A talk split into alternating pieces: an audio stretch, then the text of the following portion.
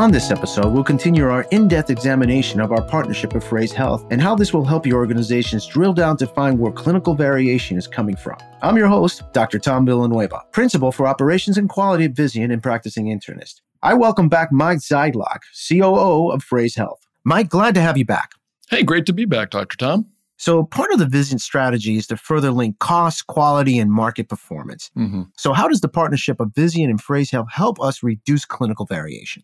One of the really exciting things about the CDB in particular is it provides the most high level insights around performance for the health systems and members of Vizient ultimately where we end up really linking to some of that exciting work that Vizient does is by taking it to another level down of granularity where you as a health system understand some of the greatest challenges that might be facing your quality improvement teams or overall market performance but really are lacking some of the individual tools to be able to address what's really going on on the ground so Phrase Health is ultimately providing some of that granularity that links those really highest level operational outcomes that these health systems are really trying to move towards. I get that, but especially with the talent shortage mm. that many organizations are going now, and they're struggling to find talent, yeah. especially in the clinical and technical realm, if you will. What resources does it take for organizations you've seen to actually do this work? We've seen this too. We've seen this too, Dr. Tom. It's a really astute observation that we've heard from our health system partners as well we've really tried to think about the phrase health tool to be something for all health systems. And that spans all the way from some of our clients of being 100 plus bed pediatric health systems, mm-hmm. all the way to multiple thousand bed quaternary care academic medical centers. The idea behind that wide spectrum of health systems that we're providing to is that we've seen time and time again that the barrier to doing a lot of this clinical variation work is oftentimes the resources to be able to analyze this data are lacking. And we have really tried to fill that gap as much as possible, where we're really well positioned to be a user friendly tool that lets quality improvement teams, analysts, et cetera, all be able to pitch in on improvement projects where otherwise they might have been excluded because of the high bar of the resources it takes to dedicate those sorts of people to be able to analyze this information and the high bar it takes for analytics teams to develop the right cohorts in place to assess performance of clinical variation and ultimately develop the right outcome measures to ensure those are ultimately moving the needle. And honestly, we practice what we preach. I won't say this is going to be everyone's case, but even our most recent implementation took only an hour to ultimately get installed by an application analyst. So it's really something we've tried to hone time and time again to really make sure that everyone can do this sort of work.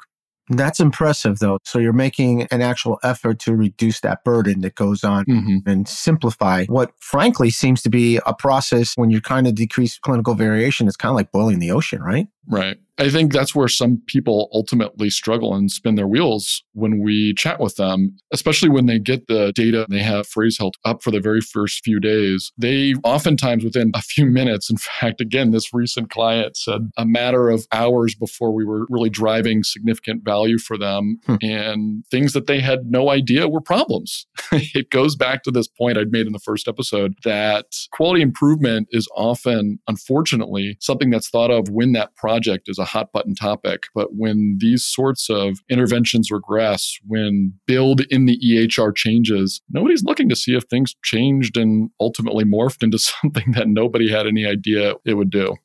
So, is the CDB required to use Phrase Health or to have Vizient come up with solutions? The CDB isn't required, Tom, but it just complements it so well based on the feedback we've heard from a lot of our shared members. Without the use of the CDB, you don't get that virtuous cycle of really understanding at the highest level well, how is my organization performing in certain service lines and across certain DRGs? and then being able to tie it down to the granular analytics that Phrase Health is able to provide. And then after doing some improvement cycles with this sorts of tools of alerts and order sets and documentation templates, for example, that Phrase Health helps monitor to be able to track that back into the CDB. So it's it's certainly helpful to have that CDB component as well, but not necessary. So explain a little bit more about the technology. What are the capabilities of Phrase Health? We provide an analytics platform for electronic health record configuration. We ultimately are really providing insights into the physician ordering practices and general workflows of health systems in a way that complements these interests in the overarching measures that health systems are trying to improve on a day to day basis, like cost and patient outcomes. So let's go down to examples then, Mike. Can you speak to how it looks like when a health system does this well? Tom, do we have 15 hours? I get paid by the hour, buddy.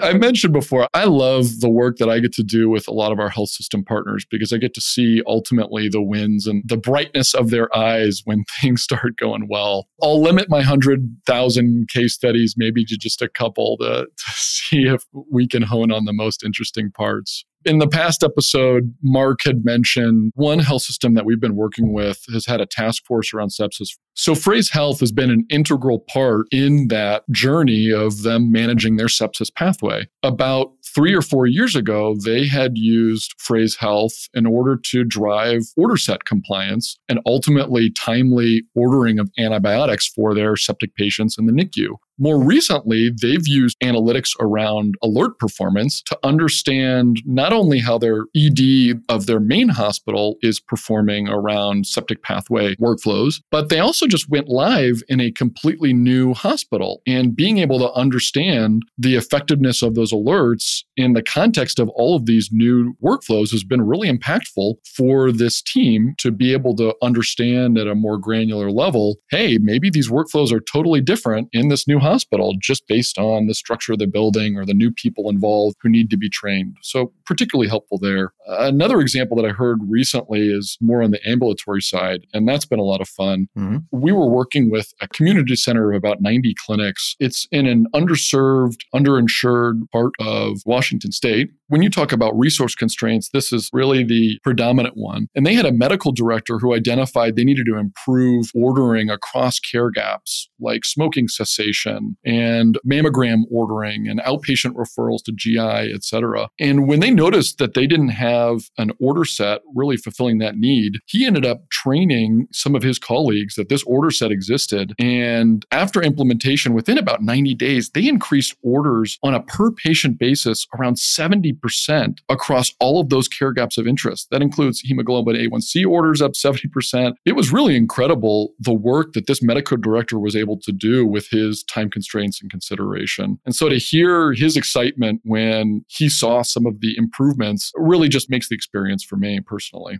So, Mike, if I'm hearing this right, the opportunity to use phrase Health is not only in the inpatient world, but also in the outpatient and ambulatory realm. That's exactly right. We've got case studies all along that spectrum, and e- each one is different and nuanced to the sorts of needs that those groups have in particular.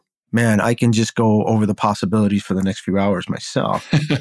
so, what about the value Vizient drives through this partnership? Any examples there?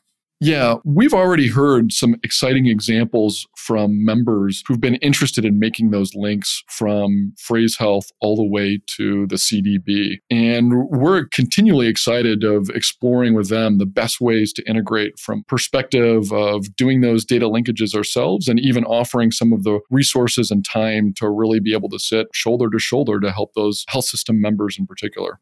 That is just fantastic. Yeah, it's been an exciting partnership Great job, Mike. Well, that's all the time we have for this episode. I want to thank Mike for joining us. And if you'd like to contact him, we've put his email address in the resource section of our podcast page. On the next episode, we'll talk to Dr. Mark Tobias to continue our discussion. And if you have any additional questions pertaining to modern practice or simply want to send us your comments, please contact me at our email at modernpracticepodcast.com. We've posted a link in our resource section as well. And please join us for other Modern Practice podcasts. Subscribe today, like us, or send us your comments. I'm Dr. Tom Villanueva. Thank you so much for listening.